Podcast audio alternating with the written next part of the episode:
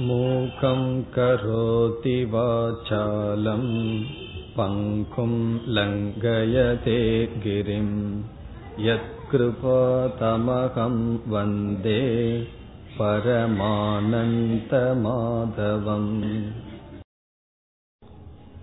இன்றைய வகுப்பில் ஐந்தாவது அத்தியாயத்திற்குள் நாம் நுழைகின்றோம் இந்த ஐந்தாவது அத்தியாயத்திற்கு சந்நியாச யோக என்பது தலைப்பு அல்லது கர்ம சந்நியாச யோக என்பது தலைப்பு. இவ்விதம் தலைப்பு அமைவதற்கு காரணம் இந்த அத்தியாயத்தில் முதல் பகுதியில் சந்நியாசம் என்ற சொல் தெளிவாக விளக்கப்படுகின்றது. இந்த சொல் நமக்கு பிரசித்தமாக இருந்தாலும் பலர் இதை பற்றிய சரியான ஞானத்துடன் இல்லை. சந்நியாசம் என்ற சொல் நமக்கு பழக்கம் இருக்கின்றது. ஆனால் அந்த சொல்லினுடைய உண்மையான பொருள் நம்மால் சரியாக அறிந்து கொள்ளப்படவில்லை. நம்மால் மட்டுமல்ல அர்ஜுனனாலும் அறிந்து கொள்ளப்படாத காரணத்தினால் அர்ஜுனனுக்கும் கூட சந்நியாசம் என்றால் என்ன என்று தெளிவாக புரியவில்லை. ஆகவே அர்ஜுனனுடைய கேள்வியுடன் ஐந்தாவது அத்தியாயம் துவங்குகின்றது. அர்ஜுனன் சந்நியாசம் என்ற சொல்லுக்கு பொருளை தெரிந்து கொள்ள விரும்புகின்றான். இரண்டு சொல்லை அர்ஜுனன் கையாளுகின்றான். சந்நியாசம் கர்ம. இந்த இரண்டுக்கும் உள்ள தத்துவத்தை தெரிந்து கொள்ள விரும்புகின்றான். மூன்றாவது அத்தியாயத்தில் ஞானம் என்ற சொல்லுக்கும் கர்ம என்ற சொல்லுக்கும் உள்ள வேறுபாட்டை தெரிந்து கொள்ள விரும்பினான். ஆகவே மூன்றாவது அத்தியாயமும் அர்ஜுனனுடைய கேள்வியுடன் துவங்கியது.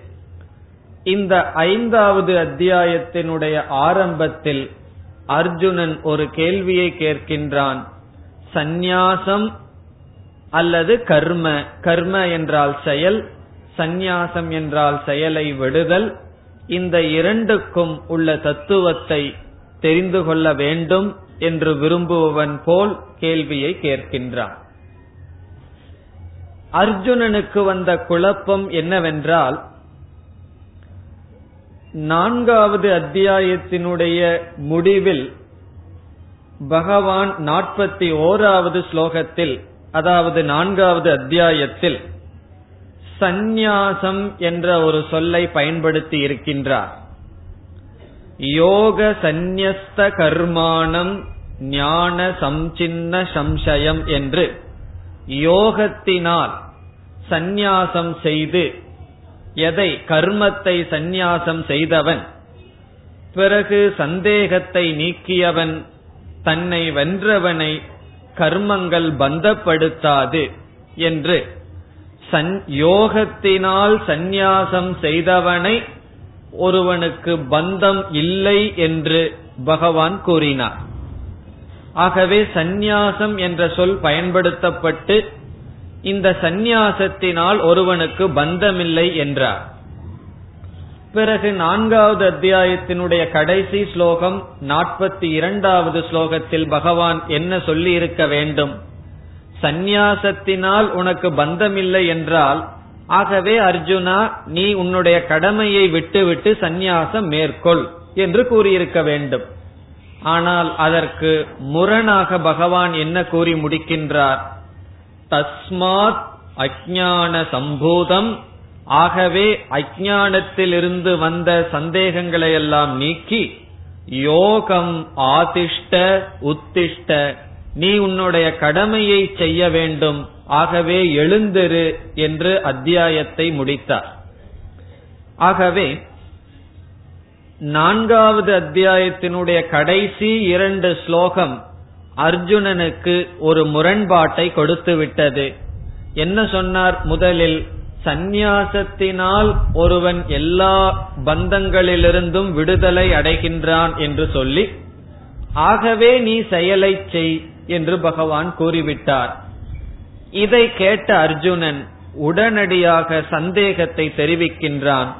இப்பொழுது அர்ஜுனனுடைய சந்தேகம் என்ன என்று பார்ப்போம். ஐந்தாவது அத்தியாயத்தினுடைய முதல் ஸ்லோகம் அர்ஜுனக உவாச்ச. அர்ஜுனன் இந்த சந்தேகத்தை கேட்டான்.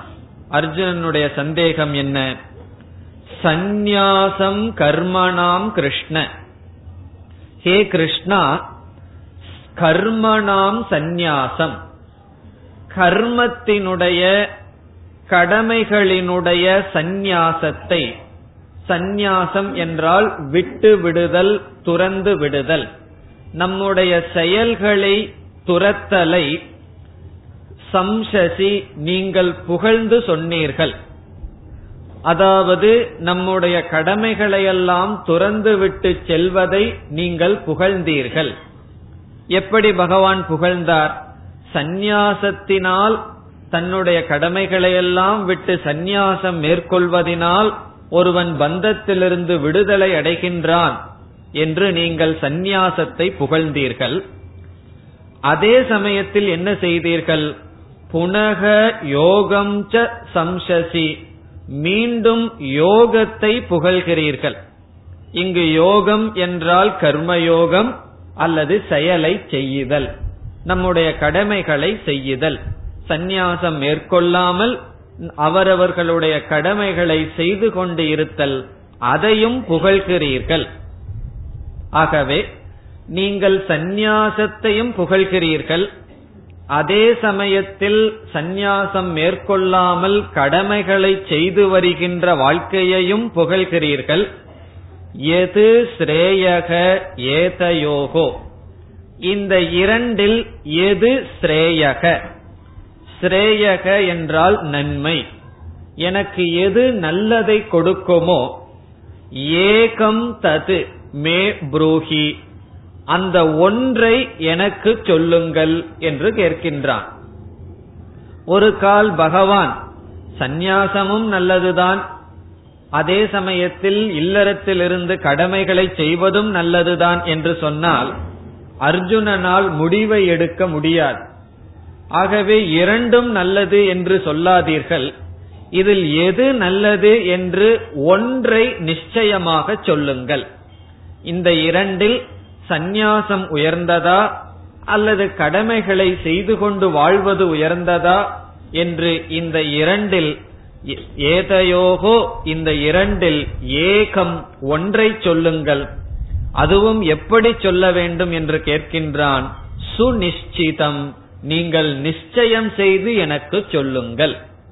சந்நியாசம் பிறகு செயல்களை செய்தல் அதை கர்ம என்று சொல்கின்றான் இங்கு யோகம் என்ற சொல்லில் கூறுகின்றான். யோகமா அல்லது சந்நியாசமா? சந்நியாசம் என்றால் விட்டுவிடுதல் யோகம் என்றால் கடமைகளை செய்தல் பொறுப்புகளில் நாம் செயல்படுதல். இந்த இரண்டில் எனக்கு நிச்சயம் செய்து ஒன்றை கூறுங்கள் என்று அர்ஜுனன் கேட்கின்றான். ஆகவே சந்நியாசம் என்றால் என்ன? பிறகு நம்முடைய கடமைகளில் இருந்து கொண்டிருக்கின்ற யோகம் என்றால் என்ன? இதுதான் அர்ஜுனனுடைய கேள்வியினுடைய சாரம்.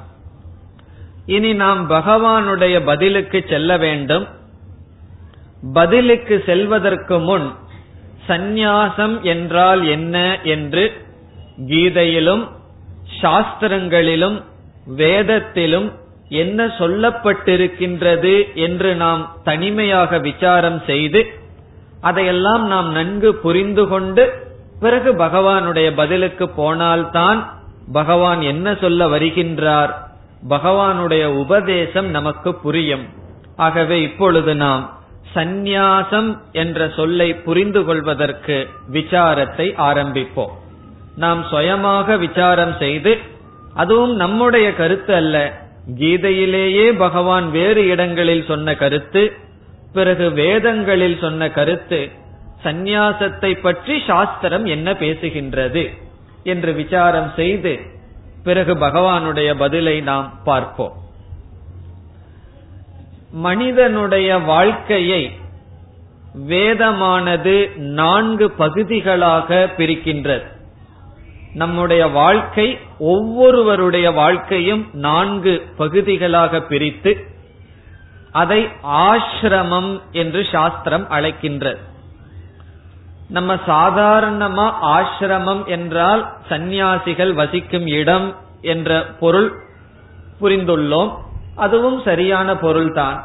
ஆனால் இங்கு ஆசிரமம் என்றால் வாழ்க்கை முறை என்று பொருள். ஆசிரமம் என்றால் சந்நியாசிகள் குடியிருக்கின்ற இல்லம் மட்டும் ஆசிரமம் அல்ல அதையும் ஆசிரமம் என்று விசேஷமாக நாம் கூறி வந்தாலும் பொதுவாக ஆசிரமக என்றால் இங்கு என்ன பொருள்? வாழ்க்கை முறை என்று பொருள். இப்படி வாழ்க்கை முறை நான்காக பிரிக்கப்பட்டுள்ளது. முதல் வாழ்க்கை முறை பிரம்மச்சரிய ஆசிரமக. இப்ப பிரம்மச்சரிய ஆசிரமம் என்றால் மாணவ பருவம். குழந்தையாக இருந்தவன் அவன் படிப்பை துவங்கும் பொழுது குருகுலத்தில் சென்று அவனுடைய படிப்பை துவங்கும் பொழுது அல்லது இந்த காலத்தில் பள்ளிக்கு செல்லும் பொழுது அவன் பிரம்மச்சரிய ஆசிரமத்திற்குள் நுழைகின்றான். குழந்தையாக இருப்பவன் எந்த ஆசிரமத்திலும் இல்லை. அவன் படிக்க ஆரம்பிக்கும் பொழுது ஒரு வயது வரும் பொழுது பிரம்மச்சரிய ஆசிரமத்திற்குள் நுழைகின்றான். பிறகு சாஸ்திரமானது பிரம்மச்சரிய ஆசிரமத்தில் இருப்பவர்களுக்கு சில கடமைகள். எதை செய்ய வேண்டும் எதை செய்யக்கூடாது என்று வகுத்து கொடுத்திருக்கின்றது. பிரம்மச்சாரியாக இருப்பவன் அதாவது ஸ்டூடெண்ட் மாணவனாக இருப்பவனுக்கு ஒரே ஒரு கடமை படித்தல். வேறு கடமையே கிடையாது. பிறகு பெற்றோருக்கும் குருவுக்கும் சேவை செய்தல் அதுதான் அவனுக்கு தலையான கடமை. வேறு எந்த விதத்திலும் பிரம்மச்சரிய ஆசிரமத்தில் இருப்பவன் செயல்படக்கூடாது. அரசியல் விஷயத்திலேயோ அல்லது வியாபாரத்தில் பணத்தை கையாளுதல் இது போன்ற எந்த விஷயத்திலும் ஈடுபடக்கூடாது. படிக்க வேண்டும். அதுதான் அந்த ஆசிரமத்தினுடைய முக்கியமான கடமை. அந்த காலத்தில் படிப்புடன் தர்ம சாஸ்திரமும் புகட்டப்பட்டது. எது நேர்மையான வாழ்க்கை? எதை செய்ய வேண்டும்? எதை செய்யக்கூடாது? இப்படிப்பட்ட நெறிமுறைகளும் புகட்டப்பட்டது. ஆகவே ஒரு மனிதன் பிரம்மச்சரிய ஆசிரமத்தில் நன்றாக பயின்று அவன் அந்த ஆசிரம வாழ்க்கையை முடித்தான் என்றால் அவனுடைய மனதில் என்ன இருக்கும்? இந்த உலகத்தில் எப்படி வாழ வேண்டும் என்ற அறிவு இருக்கும். எதை செய்யக்கூடாது எதை செய்ய வேண்டும் என்ற ஞானம் அவனுக்கு இருக்கும். அப்படிப்பட்டவனுக்கு சாஸ்திரம் அடுத்த ஆசிரமம் சொல்கின்றது. இல்லறம் அதை கிரகஸ்த ஆசிரமம் என்று சாஸ்திரம் அழைக்கின்றது அவன் என்ன செய்கின்றான்?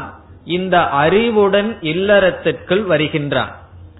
அவனுடைய ஆசிரமம் மாறியவுடன் அவனுடைய கடமைகள் எல்லாம் மாறுகின்றது முதலில் பிரம்மச்சரியாக இருக்கும் பொழுது எந்த விதமான இன்பங்களுக்கும் அனுமதி கிடையாது.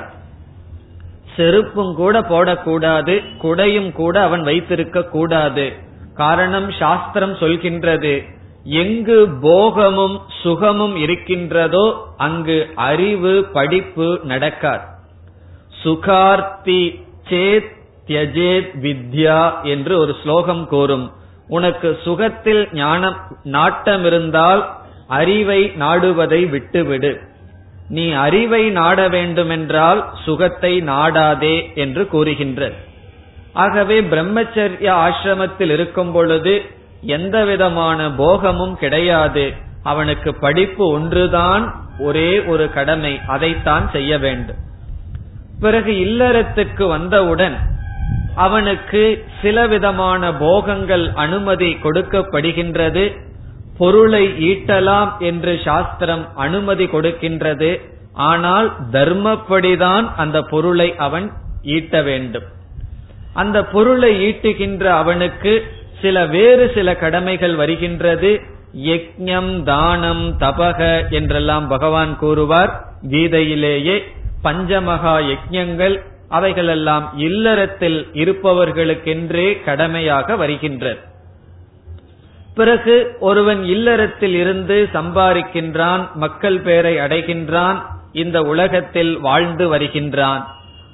அவனுக்கும் வயது ஆகும் பொழுது அவனுடைய மகனுக்கு வயது ஆகி அவனுடைய திருமணத்தை நடத்தி வைக்கின்றான்.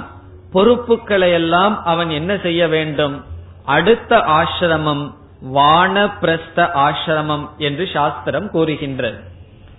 வானப்பிரஸ்த ஆசிரமம் என்றால் இல்லற வாழ்க்கையில் சில காலங்கள் வாழ்ந்து பிறகு அந்த பொறுப்புகளிலிருந்து விடுதலை ஒருவன் அடைய வேண்டும். இல்லற பொறுப்புகளிலேயே இருந்து ஒருவன் இறந்து போக வேண்டும் என்று சாஸ்திரம் கூறவில்லை. சாஸ்திரம் எதிர்பார்க்கவும் இல்லை. அவன் என்ன செய்ய வேண்டும்? அவன் பொறுப்புகளை எல்லாம் விட்டுவிட்டு பிறகு பொறுப்புகளை விட்டுவிட்டால் அவனுடைய காலத்தை எதற்கு பயன்படுத்த வேண்டும்? வானப்பிரஸ்த ஆசிரமத்தில் இருப்பவர்களுடைய ஒரே கடமை ஜபம் செய்தல் தியானம் செய்தல் இது பாராயணம் செய்தல். இதுதான் அவர்களுடைய கடமை.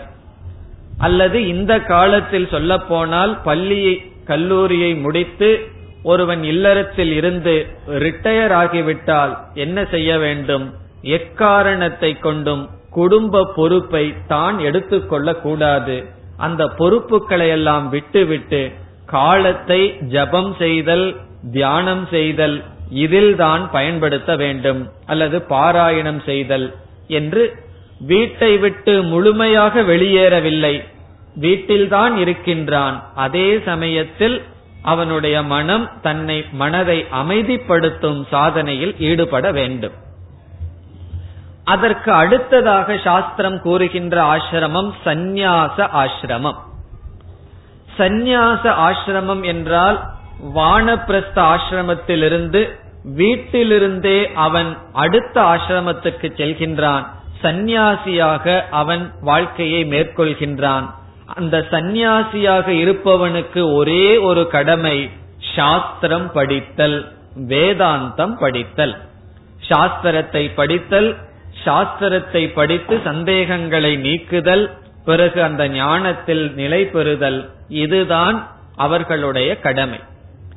பிறகு அந்த சந்நியாச ஆசிரமத்தில் இருப்பவர்களுக்கும் சில விதிமுறைகள் சாஸ்திரம் கூறியிருக்கின்றது. இல்லறத்தில் இருப்பவர்களுக்கு கடமையை சொன்னது போல பிரம்மச்சாரிக்கு கடமையை சொன்னது போல வானப்பிரஸ்தனுக்கு கடமையை சொன்னது போல சந்நியாச ஆசிரமத்தில் இருப்பவர்களுக்கும் சில கடமைகள் எல்லாம் சொல்லப்பட்டிருக்கின்றது.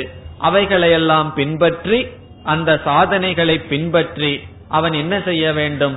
சாஸ்திரத்தை படித்து ஞானத்தை அடைந்து அவனுடைய சரீரத்தை மிக மகிழ்ச்சியுடன் விட்டு விட்டு மோக்ஷத்தை ஒருவன் அடைய வேண்டும். இதுதான் சாஸ்திரம் சொல்கின்ற கிரமம். கிரமம் என்றால் படி படிப்படியாக நம்முடைய வாழ்க்கையை இப்படி கூறுகின்றது.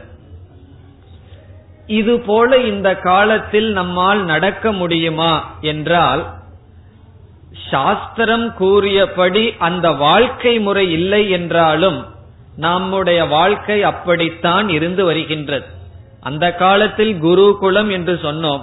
இந்த காலத்தில் பள்ளிகள் கல்லூரிகள் என்ற சொல் மாற்றப்பட்டுள்ளது. கிரகஸ்த ஆசிரமம் என்றால் இப்பொழுது இருக்கின்ற இல்லறம்தான். வானப்பிரஸ்தம் என்றால் வீட்டிலேயே பொறுப்புகளை நாம் சுமந்து கொள்ளாமல் இருப்பதுதான் வானப்பிரஸ்த ஆசிரமம். அதில் நம் செய்ய வேண்டிய கடமை எந்த பொறுப்பிலும் ஈடுபடாமல் இருத்தல். பிறகு சந்நியாசம் என்ற ஒரு ஆசிரமமும் இருந்துதான் வருகின்றது.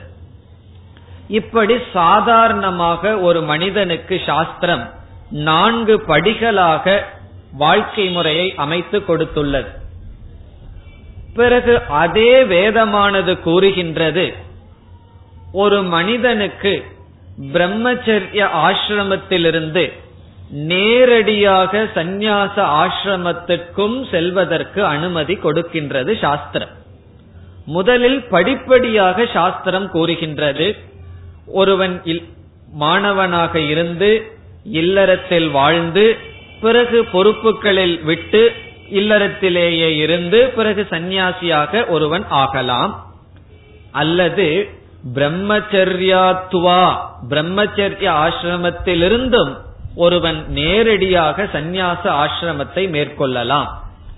அதே சமயத்தில் இல்லறத்திலிருந்தும் எப்பொழுது வேண்டுமானாலும் ஒருவன் சந்நியாச வாழ்க்கையை மேற்கொள்ளலாம் என்று சாஸ்திரம் நேரடியாகவும் சந்நியாசத்திற்கு செல்லலாம். சந்நியாச வாழ்க்கை முறையை எடுத்துக்கொள்ளலாம் அல்லது படிப்படியாகவும் அந்த வாழ்க்கை முறையை எடுத்துக்கொள்ளலாம் என்று இரண்டு விதமான சாய்ஸ் தேர்ந்தெடுக்கும் நிலையை சாஸ்திரம் நமக்கு சொல்லி இருக்கின்றது.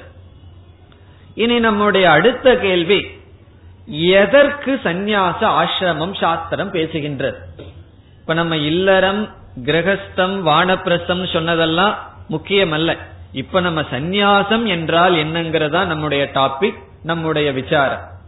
எதற்காக சாஸ்திரம் சந்நியாச ஆசிரமத்தை வாழ்க்கை முறையை சொல்கின்றது என்றால் சந்நியாச ஆசிரமத்தில் பற்றுக்களையெல்லாம் துறந்து ஞான யோகம் என்ற சாதனையை செய்து ஒருவன் மோக்ஷத்தை அடைய வேண்டும்.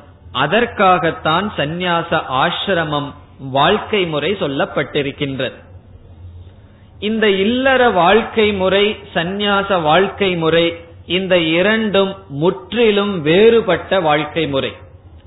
சாஸ்திரம் சொல்கின்ற கடமைகள் இல்லறத்தில் இருப்பவனுக்கு என்ன சொல்கின்றது? நீ பணத்தை சம்பாதிக்க வேண்டும். ஒருவன் இல்லறத்தில் இருந்துட்டு பணத்தை சம்பாதிக்காம இருந்தா அது சாஸ்திரப்படி தவறு. நீ இல்லறத்தில் இருந்தால் பொருளை ஈட்டித்தான் ஆக வேண்டும். அந்த பொருளை நீ ஈட்டி நீ மட்டும் சாப்பிடக்கூடாது இல்லறத்தில் இருப்பவர்களுக்கு சாஸ்திரம் கொடுக்கின்ற கடமை பிரம்மச்சாரிய பிரம்மச்சரிய ஆசிரமத்தில் இருப்பவர்கள் வானப்பிரஸ்த ஆசிரமத்தில் இருப்பவர்கள் சந்நியாச ஆசிரமத்தில் இருப்பவர்கள் இவர்களுக்கும் உணவை கொடுக்க வேண்டும் என்ற சட்டமும் இல்லறத்தில் இருப்பவர்களுக்கு இருக்கின்றது. ஆனால் சந்நியாச ஆசிரமத்தில் இருப்பவர்களுக்கு இல்லறத்தில் இருப்பவர்கள் பொருளை ஈட்டித்தான் ஆக வேண்டும். சந்நியாச ஆசிரமத்தில் வருபவர்களுக்கு முதல் நிபந்தனை நீ பணத்தை சம்பாதிக்க கூடாது. அது வந்து முதல் நிபந்தனை. இப்ப பணத்தை நான் சம்பாதிக்க கூடாதுன்னு சொன்னா வாழ்வதற்கு சாப்பிடுவதற்கு இருப்பதற்கு இடம் இவைகளுக்கெல்லாம் எங்கே போவது என்றால் சந்நியாசிக்கு முதல் கடமை பிக்ஷை எடுத்தல். பிக்ஷை எடுத்துத்தான் உணவை உட்கொள்ள வேண்டும். எதிர்ச்சாலாப சந்துஷ்டக. எதிர்ச்சையாக கிடைக்கின்ற உணவில்தான் உன்னுடைய வாழ்க்கையை அமைக்க வேண்டும். என்றெல்லாம் இல்லற வாழ்க்கை முறை முற்றிலும் வேறு அதனுடைய கடமைகள் வேறு சந்நியாச வாழ்க்கை முறை என்பது வேறு. நம்ம சாதாரணமாக சந்நியாசம் அல்லது சந்நியாசி என்ற சொல்லை கேட்டால் என்ன பொருளை புரிந்துள்ளோம்? இந்த வாழ்க்கை முறை வாழ்பவர்களைத்தான் சந்நியாசி என்றும் சந்நியாசம் என்றால் இல்லறத்தை விட்டுவிட்டு சந்நியாசத்தில் சொல்லியிருக்கின்ற தர்மத்தை பின்பற்றுவதைத்தான் புரிந்து கொண்டிருக்கின்றோம். அதுவும் சந்நியாசம் என்ற சொல்லினுடைய பொருள்தான். அதையும் பகவான் கூறுகின்றார். நாம் புரிந்து கொண்டது தவறு கிடையாது. சந்நியாசம் என்ற சொல்லுக்கு நாம் என்ன புரிந்துள்ளோமோ அந்த அர்த்தமும் இருக்கின்றது. அந்த முதல் அர்த்தம் ஆசிரமம். நாம் மூன்று பொருள் பார்க்க இருக்கின்றோம். முதல் பொருள் சந்நியாசம் என்றால் வாழ்க்கை முறை ஆசிரமம். ஆசிரமம் என்றால் வாழ்க்கை முறை. ஆங்கிலத்தில் கூறினால் லைஃப் ஸ்டைல் என்று சொல்வார்கள். ஃபேமிலி லைஃப் ஸ்டைல் சந்நியாசா secluded lifestyle lifestyle என்றால் வாழ்க்கை முறை. அவர்கள் வாழ்க்கை முறை வேறு இவர்கள் வாழ்க்கை முறை வேறு. இந்த இரண்டும் சேர்ந்து நடக்காது. ஒருவர் வந்து நான் நான் இல்லறத்தில் இருப்பவனாகவும் சந்நியாசியாகவும் இருக்கின்றேன் என்றால் அது முடியாது. இல்லறத்தில் இருப்பவர்களுடைய கடமை வேறு. சந்நியாச ஆசிரமத்தில் இருப்பவர்களுடைய கடமை முற்றிலும் வேறாக இருக்கின்றது. இப்படி சந்நியாச ஆசிரமம் எதற்கு என்றால் ஞான யோகம் என்கின்ற சாதனை ஞான யோகம் என்றால் சாஸ்திரத்தை கேட்டல் அதை சிந்தித்தல் அதில் நிலை பெறுதல். இதற்காகத்தான் சந்நியாச வாழ்க்கையை சாஸ்திரமானது கொடுக்கின்றது. பிறகு சாஸ்திரம் ஏன் அனுமதி கொடுக்கின்றது? ஒருவன் பிரம்மச்சரிய ஆசிரமத்திலிருந்து நேரடியாக சந்நியாச வாழ்க்கையை ஏற்றுக்கொள்ளலாம். என்றும் சாஸ்திரம் கூறுகின்றது. ஒரு மனிதன் பிரம்மச்சரிய ஆசிரமத்தில் இருக்கும் பொழுது சாஸ்திரங்களை எல்லாம் படிக்கின்றான். அல்லது இந்த காலத்துல சொன்னது போல விதவிதமான சொற்பொழிவுகளை கேட்கின்றான் விதவிதமான ஆன்மீகமான புஸ்தகங்களை படிக்கின்றான். அப்படி படிக்கின்ற அந்த பிரம்மச்சாரியினுடைய மனதில் அவனுக்கு தோன்றிவிட்டது பிரம்ம தத்துவத்தை நான் தெரிந்து கொள்ள வேண்டும். அந்த பரம்பொருளை நான் அடைய விரும்புகின்றேன் என்ற முடிவை அவன் மேற்கொள்கின்றான். வாழ்க்கையில எத்தனையோ பொருள்கள் இருப்பது அடைவதற்கு அவன் பிரம்மத்தை அல்லது பரம்பொருளை இறைவனை அடைய வேண்டும் என்ற முடிவை எடுக்கின்றான். பிறகு சாஸ்திரம் கூறுகின்றது நீ அந்த பிரம்மத்தை அடைய வேண்டுமென்றால் பிரம்மத்தை பற்றிய ஞானத்தை நீ அடைய வேண்டும். அந்த ஞானம் உன்னுடைய மனதில் அதாக தோன்றிவிடாது. நீ ஒரு குருவிடம் சென்றுதான் அதை பயின்று அடைய வேண்டும். வேதாந்தத்தை படிக்க வேண்டும் என்று சொல்கின்ற அந்த வேதாந்தத்தை நீ படிக்க வேண்டும் என்றால் இந்த உலகத்தில் உனக்கு வைராகியம் இருக்க வேண்டும். இந்த உலக இன்பத்தை அனுபவிக்கலாம் என்ற எண்ணம் இருந்தால் உன்னால் அந்த சாஸ்திர படிப்பை தொடர முடியாது என்றும் சொல்கின்றது. இவன் இவனுடைய மனதை பார்க்கின்றான். இவனுடைய மனதில் வைராகியம் விவேகம் முதலிய குணங்கள் அவனை அறியாமல் அவனுடைய மனதில் இருந்தால் சாஸ்திரம் சொல்கின்றது உனக்கு வைராகியம் என்று ஒன்று இருந்தால் நீ நேரடியாக சந்நியாச வாழ்க்கையை மேற்கொண்டு நீ என்ன செய்யலாம்? அந்த பரம்பொருளை அடைவதற்கு முயற்சி செய்யலாம் சாதனையில் ஈடுபடலாம்.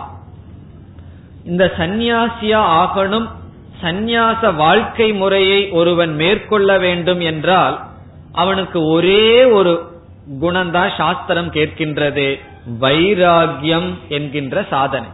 அவனுக்கு பாட தெரியணுங்கிற அவசியம் இல்ல சாஸ்திரத்தை எடுத்து சொல்லணுங்கிற அவசியம் கிடையாது அல்லது இறைவனை பற்றிய ஞானமே வேண்டாம். இறைவனை பற்றிய ஞானம் வேண்டும் என்று நீ விரும்பினால் நீ அந்த பரம்பொருளை தெரிந்து கொள்ள வேண்டும் என்று விரும்பினால் அந்த சாதனையை செய்வதற்காக நீ என்ன செய்ய வேண்டும்? சந்நியாசம் எடுத்துக்கொள்ளலாம் வைராகியம் என்கின்ற குணம் இருந்தால். வைராகியம் என்றால் இந்த உலக போகங்களில் விருப்பமில்லாத தன்மை. ஆகவே ஒருவன் இல்லறத்தை விட்டுவிட்டு வானப்பிரஸ்த ஆசிரமத்தையும் விட்டுவிட்டு பிரம்மச்சரிய ஆசிரமத்திலிருந்து நேரடியாக சந்நியாசத்தை எடுத்துக் கொள்கின்றான். அவன் சந்நியாசியாக இருக்கின்றான். அவனுடைய மனதை பார்த்தால் அவன் முக்தி அடைந்தவனா என்று கேட்டால் அவன் முக்தி அடையவில்லை. காரணம் என்ன? இறைவனை பற்றிய அறிவு அவனுக்கு கிடையாது. ஆகவே அவன் சந்நியாசிதான். சந்நியாச வேஷத்தில் இருக்கின்றான். ஆனாலும் பந்தப்பட்டவனாகத்தான் இருக்கின்றான். அப்படி ஞானத்தை அடையாமல் ஞானத்தை அடைய வேண்டும் என்ற விருப்பத்தினால் ஆனால் ஓரளவு அவனுடைய மனதில் வைராகியம் இருந்து சந்நியாசத்தை ஒருவன் மேற்கொண்டால் அந்த சந்நியாசத்தை சாஸ்திரம் விவிதிஷா சந்நியாசம் என்று அழைக்கின்ற இப்படிப்பட்ட சந்நியாசத்திற்கு விவிதிஷா சந்நியாசக என்று பெயர். விவிதிஷா என்றால் அறிந்து கொள்ளும் இச்சை ஆசை என்று பொருள். வேதிதும் இச்சா விவிதிஷா. அறிந்து கொள்ள வேண்டும் என்ற ஆசையினால் ஒருவன் சந்நியாச வாழ்க்கையை மேற்கொள்கின்றான். அந்த சந்நியாசி வந்து மகான் கிடையாது ஒரு ஞானி கிடையாது ஆனால் அவன் சந்நியாசியாகும் அளவு மனதில் வைராகியம் இருக்கின்றது அவ்வளவுதான். பிறகு அவனுக்கு சாஸ்திரம் சில கடமைகளை விதிக்கின்றது. அப்படி சந்நியாச வாழ்க்கையை மேற்கொண்டவனுக்கும் கூட மனதில் சில குறைகள் இருக்கலாம். சில நல்ல பழக்கங்கள் அல்லது குணங்கள் வராமல் இருந்திருக்கலாம்.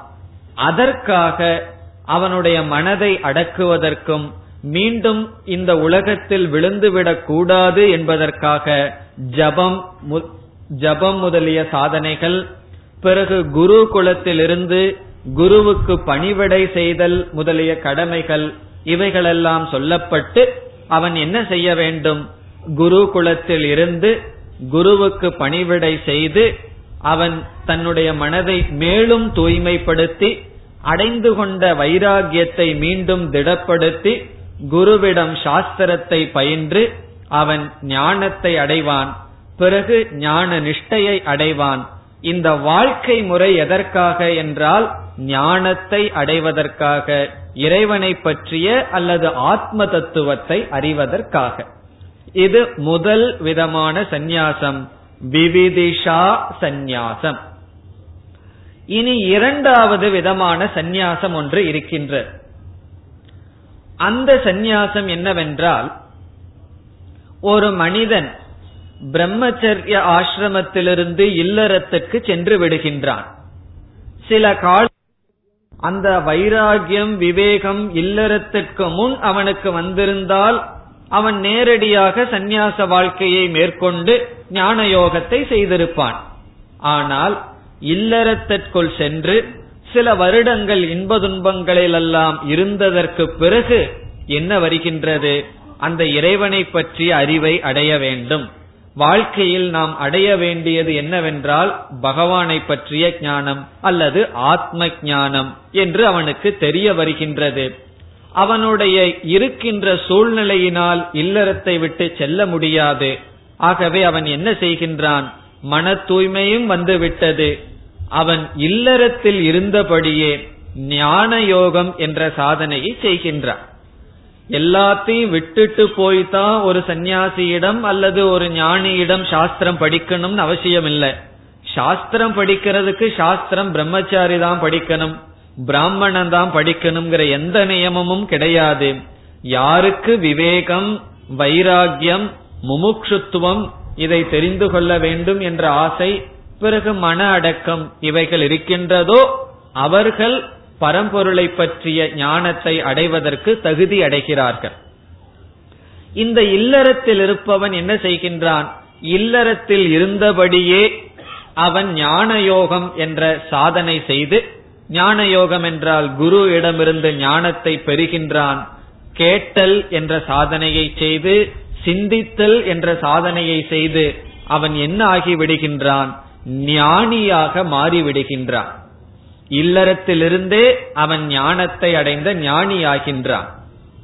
பிறகு ஞானத்தை அவன் அடைந்ததற்கு பிறகு அவனுடைய பிராரப்த கர்மமானது அவனுக்கு அனுகூலமாக இருந்து அவனை சார்ந்து யாரும் இல்லை என்ற சூழ்நிலை வரும் பொழுது அவன் சந்நியாசத்தை மேற்கொள்கின்றான்.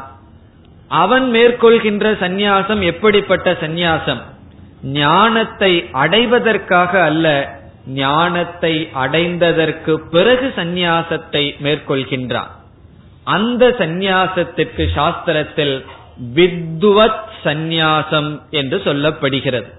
அந்த சந்நியாசத்திற்கு வித்துவத் சந்நியாசம். வித்துவத் சந்நியாசம் என்றால் ஞானத்தை அடைந்ததற்கு பிறகு ஒருவன் எடுத்துக்கொள்கின்ற சந்நியாச வாழ்க்கை முறை. நாம் முன்னாடி பார்த்த சந்நியாசம் விவிதிஷா சந்நியாசம் ஞானத்தை அடைவதற்காக எடுத்துக்கொண்ட சந்நியாச வாழ்க்கை முறை. இதுதான் இரண்டுக்கும் உள்ள வேறுபாடு.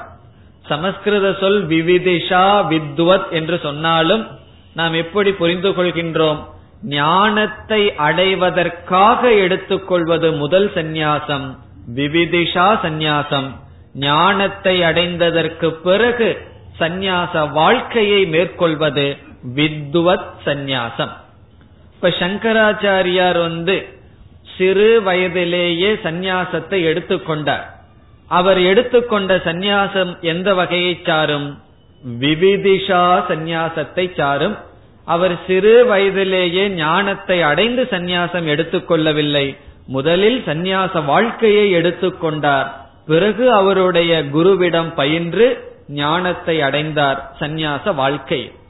ஆகவே சங்கராச்சாரியார் எடுத்துக்கொண்ட சந்நியாசம் விபிதிஷா சந்நியாசம். ஞானத்தை அடையாமல் ஞானத்தை அடைவதற்காக எடுத்துக்கொண்ட சந்நியாசம். இந்த வித்வத் சந்நியாசத்திற்கு யார் உதாரணம் என்றால் யாக்ஞவல்யர் என்று ஒரு உபனிஷத்தில் ஒரு ரிஷி வருகின்றார். அந்த யாக்ஞவல்யர் என்ற ரிஷியானவர் இல்லறத்தில் இருந்து கொண்டே ஞானத்தை அடைந்து விடுகின்றார். பிறகு சந்நியாச வாழ்க்கையை எடுத்துக் கொள்கின்றார். தனக்கு இருக்கின்ற இரண்டு மனைவிகளிடம் சொத்துக்களை பிரித்து கொடுத்துவிட்டு நான் சந்நியாச வாழ்க்கைக்கு செல்கின்றேன் என்கின்றார். அதில் ஒரு மனைவி அந்த சொத்துடன் சௌக்கியமாக இருக்கின்றார். இனியொரு மனைவி கேட்கின்றால் இந்த சொத்து எனக்கு மோட்சத்தை கொடுக்குமா? என்று. உடனே அவர் சொல்றார் வித்தேன மோக்ஷ ஆஷா நாஸ்தின்னு சொல்றார். இந்த அமிர்தத்துவத்தை அடைவதற்கு பொருளினால் முடியாது என்கின்றார். பிறகு அவளுக்கு ஞானத்தை உபதேசம் செய்கின்றார். ஒரு குருவாக இருந்து மனைவிக்கு உபதேசத்தை செய்துவிட்டு சந்நியாச வாழ்க்கையை எடுக்கின்றார். அவர் செய்த உபதேசம் பிருகதாரண்யக்க உபனிஷத்தில் ஒரு முக்கியமான பகுதியாக வருகின்றது. ஆகவே அவர் எடுத்துக்கொண்ட சந்நியாசம் வித்துவத் சந்நியாசம். இந்த இரண்டு சந்நியாசமே வாழ்க்கை முறையை குறிக்கின்றது. வாழ்க்கை முறை என்றால் இல்லறத்தில் இருக்கின்ற கடமைகள் அல்ல தனியான கடமைகள் பிக்ஷை எடுத்து உண்ணுதல் தனிமையான இடத்தில் வாழுதல் நம்ம புரிந்து கொள்கின்ற ஆசிரமம் என்கின்ற சூழ்நிலையில் வாழுதல் இப்படிப்பட்ட வாழ்க்கை முறையை குறிக்கின்றது. இந்த இரண்டு சந்நியாசமும் ஒரு வாழ்க்கை முறையை குறிக்கின்றது. இனி நாம் மூன்றாவது ஒரு அர்த்தத்திற்கு வருகின்றோம் சந்நியாசம் என்ற சொல்லுக்கு. நமக்கு சாதாரணமா சந்நியாசம்னா ஆசிரமத்தை தான் புரிஞ்சிருக்கோம். சந்நியாசம் என்றால் வாழ்க்கை முறை. அதை நம்ம ரெண்டாக பிரித்தோம். வாழ்க்கை முறையே ரெண்டு. ஒன்று ஞானத்திற்காக எடுத்துக்கொள்கின்ற சந்நியாசம் வாழ்க்கை முறை. ஞானத்தை அடைந்ததற்கு பிறகு எடுத்துக்கொள்வது. இப்ப ஞானத்தை அடைஞ்சதற்கு அப்புறம் எதற்கு எடுத்துக்கொள்வதுனா ஞான நிஷ்டைக்காக எடுத்துக்கொள்ளலாம். அல்லது அவர்களுடைய சூழ்நிலை அப்படி இருப்பதனால் அவர்கள் எடுத்துக் கொள்கிறார்கள் இனி மூன்றாவது நாம் சந்நியாசம் என்ற சொல்லுக்கு பொருள் பார்க்க இருப்பது வெளி உலகில் பிரசித்தமான பொருள் அல்ல. சாஸ்திரம் படித்தவர்களுக்கு தான் தெரிகின்ற பொருள் அல்லது சாஸ்திரத்தில் பிரசித்தமான பொருள். சந்நியாசம் என்றால் என்ன? ஞான கர்ம சந்நியாசம் என்பது மூன்றாவது விதமான சந்நியாசம். ஞான கர்ம சந்நியாசம். இந்த சொல்ல எங்கேயோ கேட்ட மாதிரி இருக்கும் உங்களுக்கு? ஞான கர்ம சந்நியாசம் என்ற சொல் என்ன? நான்காவது அத்தியாயத்தினுடைய தலைப்பே ஞான கர்ம சந்நியாசம். கர்மத்தில் அகர்மத்தை பார்த்தல் அகர்மத்தில் கர்மத்தை பார்த்தல் எல்லாம் பார்த்தோம். ஆகவே அப்படிப்பட்ட சந்நியாசம் என்பது சந்நியாசம் என்ற சொல்லினுடைய இனியொரு பொருள். அந்த பொருள் என்ன என்றால் இந்த இடத்தில் சந்நியாசம் என்றால் வாழ்க்கை முறையை குறிப்பது அல்ல. ஒரு வாழ்க்கை முறையை சந்நியாசம் என்பது குறிக்காது. இந்த ஞான கர்ம சந்நியாசம் என்றால் சந்நியாசம் என்றால் விட்டுவிடுதல் கர்ம சந்நியாசம் என்றால் கடமைகளை எல்லாம் விட்டுவிட்டு வாழ்கின்ற வாழ்க்கை முறை. ஞான கர்ம சந்நியாசம் என்றால் இவன் கடமைகளை ஞானத்தினால் தான் விடுகின்றானே தவிர வாழ்க்கையில் அவன் விடுவது கிடையாது. ஆகவே ஞானத்தினால் அவன் சந்நியாசியாக இருக்கின்றான். வாழ்க்கை முறையில் அவன் சந்நியாசியாக இல்லை. அது ஞான கர்ம சந்நியாசம்.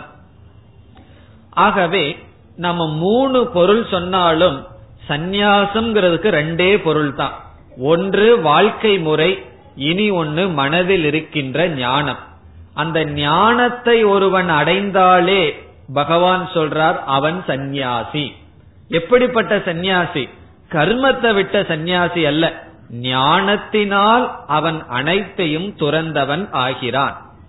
எப்படி ஞானத்தினால் அவன் அனைத்தையும் துறந்தவன் ஆகிறான் என்றால் நாம் செயல் செய்கின்றோம். அந்த செயலை செய்வது நம்முடைய அகங்காரம். நான் செய்கின்றேன் இது என்னுடைய உடல் என்னுடைய அறிவினால் செய்கின்றேன். ஞானத்தை அடைந்ததற்கு பிறகு நான் ஆத்மா அகர்ம சொரூபமானவன் ஒரு செயலும் செய்வதில்லை. செயல் செய்வதெல்லாம் ஜடமான அனாத்மாவான உடலும் இந்த உலகமும் என்று அவன் செயல் செய்யும் பொழுதே நான் செயலற்றவன் என்ற ஞானத்தில் இருக்கின்றான். ஞானியினுடைய கர்மத்தில் அவன் அகர்மத்தை பார்க்கின்றான். ஆகவே சந்நியாசத்துக்கு நாம் கூறுகின்ற இரண்டாவது பொருள் கர்மத்தில் அகர்மத்தை பார்த்தல். இந்த உடல் செயல் செய்து கொண்டிருக்கின்றது. ஆனால் அறிவில் அவன் ஞானியாக இருக்கின்றான். அவனையும் சாஸ்திரத்தில் அல்லது கீதையில் பகவான் சந்நியாசி என்று அழைக்கின்றார். உண்மையில் சொல்லப்போனால் சந்நியாச வாழ்க்கை முறை எதற்கு என்றால் இந்த ஞான கர்ம சந்நியாசி ஆவதற்கு தான் ஒருவன் சந்நியாச வாழ்க்கை முறையை எடுத்துக்கொண்டு ஞான கர்ம சந்நியாசியாக ஆகவில்லை என்றால் அவன் இன்னும் முக்தியை அடையவில்லை. ஆகவே சந்நியாசம் என்ற சொல்லுக்கு வாழ்க்கை முறை பிறகு மனதில் இருக்கின்ற ஞானம் மனதில் நான் அசங்க சொரூபமானவன் செயலற்ற ஆத்மஸ்வரூபம் என்கின்ற ஞானம் சந்நியாசம் என்று சொல்லப்படுகிறது. அதையெல்லாம் பகவானே சொல்ல இருக்கின்றார். இந்த சொல் இந்த உலகத்தில் பிரசித்தமாக இல்லை. இந்த ஞான கர்ம சந்நியாசி யார் என்றால் ஒருவன் இல்லறத்தில் இருந்து கொண்டு அவன் மன தூய்மையை அடைந்து ஞான யோகம் என்ற சாதனையை குரு மூலமாக செய்து ஞானத்தை அடைந்து விடுகின்றான். ஞானத்தை அடைந்ததற்கு பிறகும் அவனுடைய குடும்ப அல்லது பிராரப்த கர்மத்தினுடைய சூழ்நிலைப்படி அவன் சந்நியாச வாழ்க்கை மேற்கொள்ள முடியாது. அப்படிப்பட்டவன் என்ன செய்கின்றான்? அவன் இல்லறத்திலேயே வாழ்ந்து கொண்டு வருகின்றான். அவனை சாஸ்திரம் ஞான கர்ம சந்நியாசி என்று அழைக்கின்றது. அதற்கு நாம் உதாரணமாக சொன்னால் ஜனகரை நாம் உதாரணமாக கொள்கின்றோம். நாம் இப்பொழுது பார்த்த மூன்று சந்நியாசிகளுக்கும் மூன்று பேரை உதாரணமாக சொன்னோம். அப்பொழுதுதான் நமக்கு புரியும் என்பதற்காக விவிதிஷா சந்நியாசிக்கு யார் உதாரணம்? ஆதிசங்கரரை உதாரணமாக பார்த்தோம். வித்வத் சந்நியாசத்திற்கு உதாரணம். உபனிஷத்தில் வந்த யாக்ஞவல்யர் என்ற மகரிஷி. பிறகு ஞான கர்ம சந்நியாசத்திற்கு உதாரணமாக பார்த்தது ஜனகர். ஜனகர் மட்டும் ஞான கர்ம சந்நியாசி அல்ல. சங்கரரும் ஞான கர்ம சந்நியாசி தான். பிறகு யாஜ்ஞவல்யரும் ஞான கர்ம சந்நியாசி தான். இந்த ஞானம்ங்கிறது எல்லாரிடத்திலும் இருக்கும். வித்வத் சந்நியாசம் விவிதிஷா சந்நியாசம் என்பது வாழ்க்கை முறையை குறிக்கும். பிறகு ஞான கர்ம சந்நியாசம் என்பது மனதில் இருக்கின்ற அறிவை குறிக்கும். இதுதான் நாம் சந்நியாசத்தை பற்றி புரிந்து கொள்ள வேண்டிய கருத்து. இதை நாம் புரிந்து கொண்டால் அர்ஜுனனுடைய கேள்வி பகவானுடைய பதிலுக்கு இப்பொழுது செல்லலாம். அர்ஜுனன் கேட்கின்றான் சந்நியாசத்தை புகழ்கிறீர்கள். அதே சமயத்தில் கர்மயோகத்தையும் புகழ்கிறீர்கள் என்று அர்ஜுனன் சொல்லும் பொழுது பகவான் எந்த சந்நியாசத்தை புகழ்ந்தார்? எந்த கர்மயோகத்தை புகழ்ந்தார்? என்று நாம் பார்க்க வேண்டும். இப்பொழுது அர்ஜுனன் என்ன நினைத்து கொண்டிருக்கின்றான் சந்நியாசம் என்றால் வாழ்க்கை முறை. அந்த வாழ்க்கை முறையை பகவான் நீங்கள் புகழ்கிறீர்கள். அதே சமயத்தில் சந்நியாச வாழ்க்கை முறையையும் புகழ்ந்து பிறகு என்ன செய்கிறீர்கள்? கடமையை செய் என்று சொல்கிறீர்கள் என்று அர்ஜுனன் நினைக்கின்றான். ஆனால் பகவான் நான்காவது அத்தியாயத்தில் சொன்னது சந்நியாசம் என்ற சொல்லில் வாழ்க்கை முறையை சொல்லவில்லை. யோக சந்நியஸ்த கர்மானம் என்று ஞான கர்ம சந்நியாசத்தை பகவான் சொல்லி இருக்கின்றார் இப்ப எப்படி அர்ஜுனனுடைய சந்தேகத்தும் பகவானுடைய உபதேசத்துக்கும் உள்ள கேப் இந்த கம்யூனிகேஷன் கேப்னு சொல்றமே உன்னை நம்ம சொன்னோம் அப்படின்னா ஒருத்தர் தப்பா ஏன் புரிஞ்சுக்கிறாங்கிற காரணத்தை நாம் பார்த்தால் பகவான் சந்நியாசத்தினால் பந்தத்திலிருந்து விடுதலை அடைகிறான்னு சொல்லும் பொழுது மனசில் இருக்கிற ஞானத்தை சந்நியாசம்னு சொன்னார். வாழ்க்கை முறையை பகவான் சொல்லவில்லை. பிறகு அர்ஜுனனை பார்த்து நீ கடமையை செய்யு சொன்னார். ஆகவே பகவானுடைய உபதேசத்துல விருத்தமே கிடையாது முரண்பாடே கிடையாது. பகவான் சந்நியாசத்தை புகழும் பொழுது சந்நியாச வாழ்க்கை முறையை புகழவில்லை. அப்படி புகழ்ந்திருந்தால் அதில் முரண்பாடு இருந்திருக்கும். சந்நியாசம் எடுத்துக்கிறது நல்லது கட கர்மயோகம் செய்யறது நல்லதுன்னு சொல்லியிருந்தா நமக்கு சந்தேகம் வரும் நீங்கள் எதை உயர்ந்தது என்று சொல்கிறீர்கள். பகவான் சொன்னது ஞான கர்ம சந்நியாசம். அதனாலதான் நான்காவது அத்தியாயத்தினுடைய தலைப்பு ஞாபகம் இருக்க வேண்டும். கர்மத்தில் அகர்மத்தை பார்த்தல்ங்கிற தத்துவம் ஞாபகம் இருக்க வேண்டும்.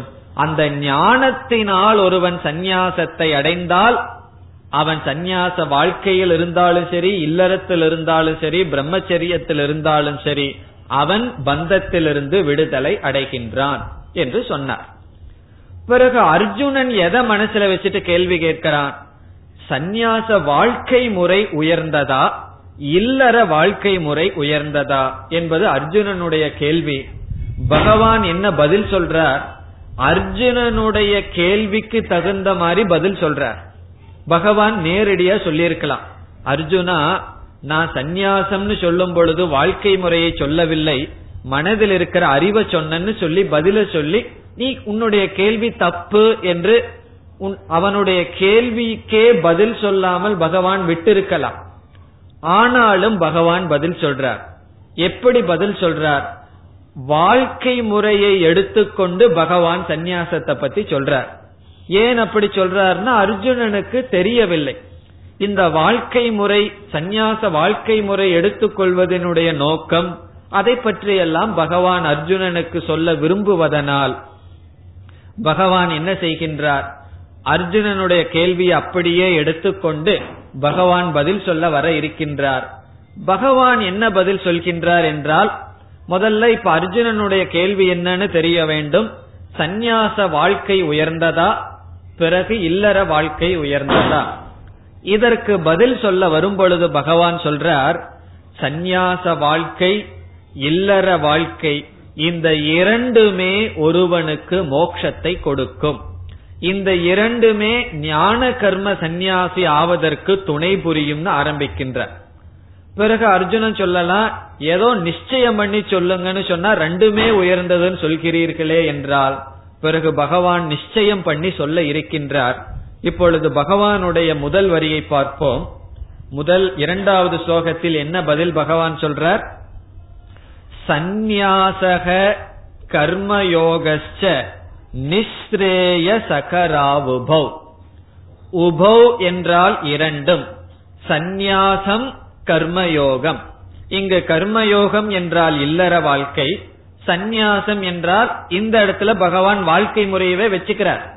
பகவான் மனசுல நினைச்சு முன் அத்தியாயத்துல சொன்னது வேறு அது அர்ஜுனனுடைய மனசுல போகல. அர்ஜுனனுடைய மனசில் இருக்கிறது வாழ்க்கை முறை.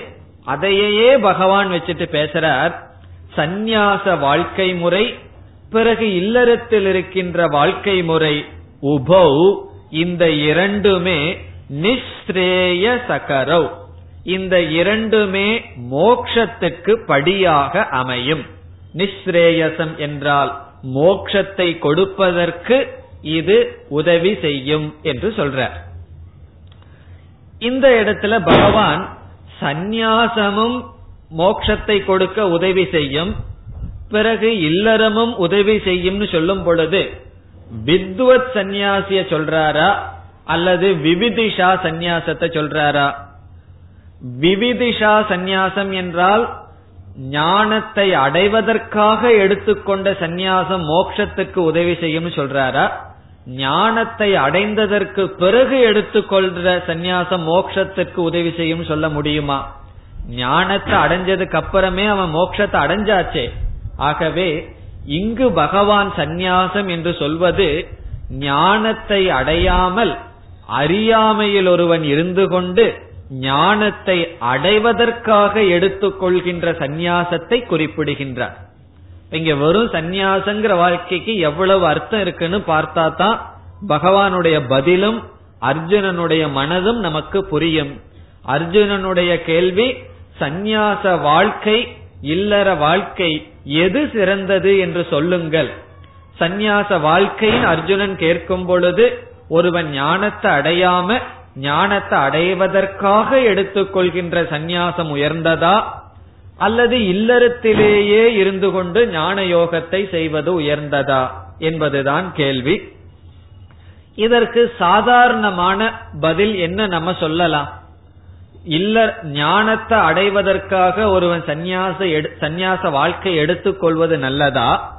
அல்லது இல்லறத்திலேயே இருந்து கொண்டு பிறகு இல்லறத்திலேயே அவன் சாதனையை செய்து ஞானத்தை அடைவது உயர்ந்ததா என்றால் இந்த கேள்விக்கு நம்ம பதிலே சொல்ல முடியாது. காரணம் என்ன? இந்த கேள்விக்கு வந்து பதில் சொல்ல வேண்டும் என்றால் யார் கேட்கிறார்கள் என்பதை வைத்துத்தான் பதிலே சொல்ல முடியும். இப்போ ஒரு மாணவன் வந்து நான் வந்து எட்டாவதுக்கு போலாமா ஒன்பதாவதுக்கு போலாமா என்கிட்ட கேக்குறான்னு வச்சுக்குவோம். நான் என்ன பதில் சொல்றது? முதல்ல நீ எந்த வகுப்பு படிக்கிறன்னு கேட்கணும். அவன் சொல்றான் நான் ஏழாவது படிச்சு முடிச்சிருக்கிறேன்னு சொன்னா நீ எட்டாம் வகுப்புக்கு போங்கிற பதில். நான் ஒன்பதா எட்டாம் வகுப்பு பாஸ் பண்ணி இருக்கிறேன்னு சொன்னா நீ ஒன்பதாவது வகுப்புக்கு போ என்பது பதில். ஆகவே இந்த கேள்விக்கு நேரடியாக பொதுவான பதிலே சொல்ல முடியாது. காரணம் என்ன? அவரவர்களுடைய மனப்பக்குவத்தை பொறுத்ததுதான் சந்நியாசமோ அல்லது இல்லறத்தில் இருப்பதோ. அந்த மனப்பக்குவத்துக்கு மாற ஒருவர் ஆசிரமத்தில் சென்று விட்டால் அவர்களினால் அந்த ஆசிரமத்தில் நன்கு இருந்து ஆசிரமத்தினுடைய பலனை அனுபவிக்க முடியாது. அத பகவான் சொல்றார். ஆகவே பகவான் என்ன சொல்லியிருக்கலாம்? இது வந்து சொல்ல முடியாது அர்ஜுனான்னு சொல்லியிருக்கலாம். அப்படியும் சொல்லாமல் பகவான் என்ன செய்கின்றார்? பொதுவாக சாதாரணமாக இந்த உலகத்தில் இருப்பவர்களுக்கு எது உயர்ந்தது என்றால் சந்நியாசத்தை நேரடியாக மேற்கொள்வதை விட கர்மயோகம் தான் உயர்ந்தது என்று பகவான் பதில் சொல்கின்றார். இந்த பதிலையும் நாம் எப்படி புரிந்து கொள்ள வேண்டும்? பகவான் பொதுவாக பேசுகின்றார் என்று புரிந்து கொள்ள வேண்டும். அத ரெண்டாவது வரையில சொல்றார் தயோகோ கர்ம சந்நியாசாத் கர்மயோக விசிஷ்யதே. இந்த கர்மயோகம் தான் உயர்ந்தது. காரணம் என்ன? கர்ம சந்நியாசத்தை காட்டிலும் எல்லாவற்றையும் துறந்து கொண்டு செல்வதை காட்டிலும் அது அறியாமையில் இருக்கும் போது ஒருவன் எல்லாம் அறிஞ்சு வைராகியம் எல்லாம் நிலை பெற்றதுக்கு அப்புறம் துறந்து போனால் அது தவறு கிடையாது.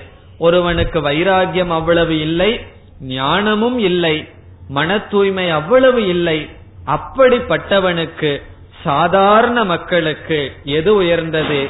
சமுதாயத்தில் இருந்து கடமைகளை செய்து மன தூய்மையை அடைந்து அங்கேயே இருந்து கொண்டு அவர்கள் என்ன செய்ய வேண்டும்? ஞான யோகத்தை பின்பற்றுவதுதான் சிறந்தது என்று பகவான் சொல்கின்றார்.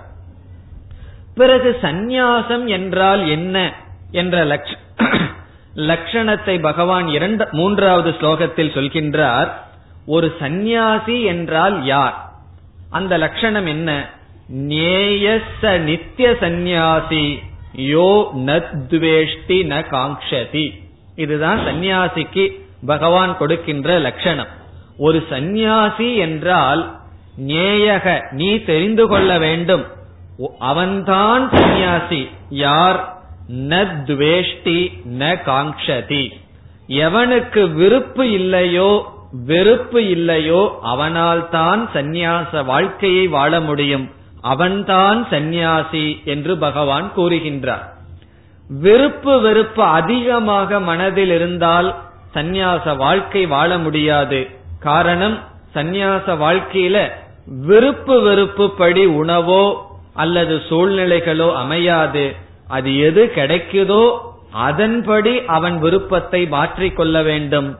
நம்ம நம்முடைய மனதில் அதிகமாக விருப்பு வெறுப்புகள் இருந்தால் அந்த வாழ்க்கையை ஒருவன் வாழ முடியாது.